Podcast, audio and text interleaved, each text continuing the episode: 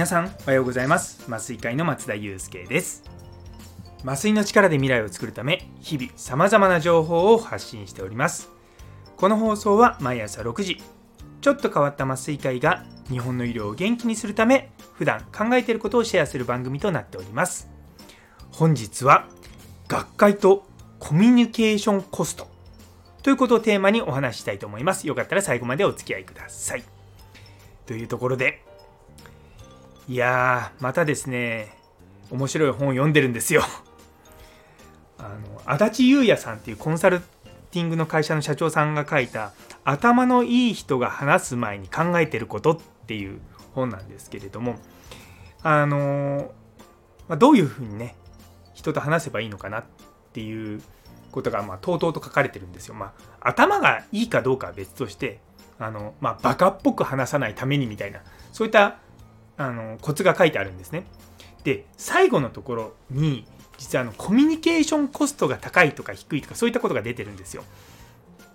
で、まあ、堀江貴文さんとか、あのいろんないわゆるビジネスマンですごく優秀な人たちって電話めちゃめちゃ嫌うんですよ。でコミュニケーションコストを意識すると電話って結局自分もそうだし相手もそうだし時間を合わせなきゃいけないじゃないですか。で、しかも大体、パッとかかってきた電話って、その、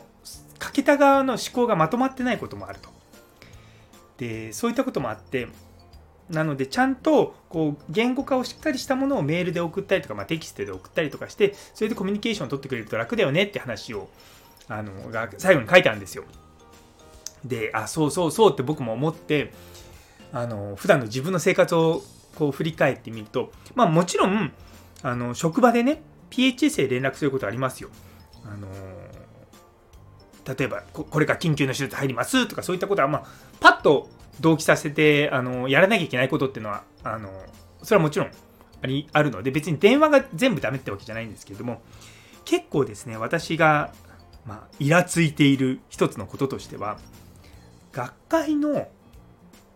まあ、会議とかのメールなんですよ。でいまだにですよ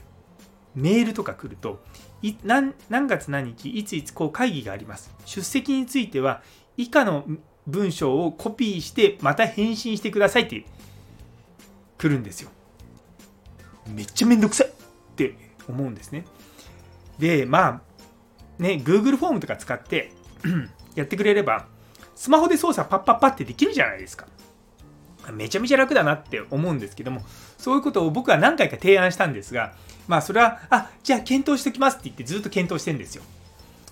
ああもう検討するだけだったらどうでもいいよとか思いながら、まあ、僕ももう半分諦めてたらこの前あのとある学会で前の職場の上司に会ったんですね。でもうその上司はもう引退してるんですよ。だからもう何やってんだろうな今。フリーの麻酔会かな。フリーター麻酔会ですかね。そうそうそう。でもまあ学会の仕事とかそういったことをまあちょこちょこやっていて。で僕に「ねえこれって Google フォームとかにならないのかしら?」って言われたんですよ。いや僕はもうそれは散々言いましたって言ったんですけどもっていうのはやっぱりこう年配の方であってもやっぱりメールを今スマートフォンで見るのが当たり前なんですよ。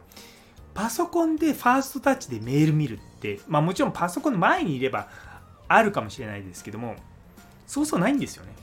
でしかも、例えばパソコンでメール見たとしても、そこから Google フォームに飛んで、名前入れて、あのメールアドレス入れて、出席欠席、ポチッと押せば楽じゃないですか。まず、その、返事する側が。だって返事する側も、なんとか様、平素より大変お世話になっておりますとか言って、そそういうのめちゃめちゃめんどくさいじゃないですか。で、そこに意味はないわけですよ。いや、聞きたいのは出席するの？しないの？どっちなの？って。それじゃないですか。なのにそれに対してメールこう返信するわけですよ。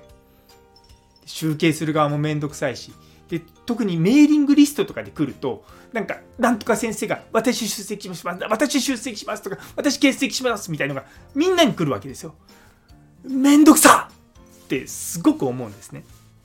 で Google ホームにしたら集計する方だって簡単なわけですよ。ね、いついつまでに回答してください。って言えばめちゃめちゃ楽なのに、うんそういったのがなかなかね導入されないんですよ。で私は基本的にメールとかをスマホで見ることが多いのででスマホの操作だとやっぱりちょっとやりづらいなと思ったりとかするとあ後でやろうと思うんですよ。そして忘れる。でそうすると期限があの切れてからあの松田先生すいません。お返事をいただいてないですけれどもってそそれ僕34回もらってるんですね。そう。だ多分ですね向こうの方々は、まあ、僕がすごく連絡の遅い人間だと思ってるのかもしれないんですが私からするとあのそちらの連絡の仕方をもうちょっと現代風にしてほしいっていうのが正直思うところ。いやでもねそういったものをね変えるってのはね確かに大変ですよ。でもそれやっていかなかったらいつまでたっても変わらないですよ。本当に。で世界っていうのはですねどんどんどんどん変わっていくものなんですね。でそれが当たり前なんですよ。で変わらないっていうこと自体がもうダメなんだと僕は思ってるんですね。まあ、常日頃から、まあ、私は比較的物事を変えたりとかいろいろと改善したりとかするのが大好きな人間の部類なので、まあ、それはあのまあ認めます。ただもう引退したね65を超えた先生ですら Google フォームにならないかしらって思うわけですよ。それをまず思わない他の人たちにもちょっとイラッとすることはあるしねもう頭悩ましまくりですよ。まあ、やっぱりこう大きな学会とかになるとそういうのが全然動かないんですよね。でちっちゃなところでやるとあの結構なんていうか手短にいろんなことやってくれるんですごく楽なんですけれどもそうそうそうね本当にそこが悩みの種です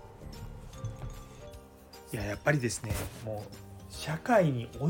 いてないなって思う。もう僕こういうのを見ると。っていうかいろんなとこにこうアンテナを張ってるから感じるのかそれともなんだろう。多分他のところでそういったあこれいいなと思った時にそれを実行しないんですよ。これを取り入れよう。僕らもやろうってあんま思わないのかなと思って。そうそこが一つ問題なのかなっていうふうに感じてます。そう。もう提案してもそれに対して検討します。いや僕からするといやそんな検討するんじゃなくてまずあなたから上司に行ってでそれで全体を変えるってことをなぜしていかないんだっていうのがすごく僕はあのやきもきするなと思います。だって自分の仕事量も減りますしね。そう。そしたらね労働時間も減るし場合によっては、ね、やれることも増えるかもしれないしって思うといやめちゃめちゃいいと思うんですけどね。まあなかなか世間は変わらないということを改めて思いました。というところで 最後まで聞いてくださってありがとうございます。昨日のもしもディスカッションという放送にいいねをくださった岡プラスさん、さやもさん、りょうさん、あさひるさん、姉そうに先生、みんぶさん、ノエルさん、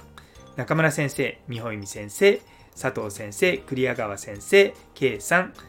音畑ローラさん、夢のママさん、さらにコメントくださったもみじさん、どうもありがとうございます。引き続きどうぞよろしくお願いいたします。というところで、今日という一日が皆様にとって素敵な一日になりますように。それではまた明日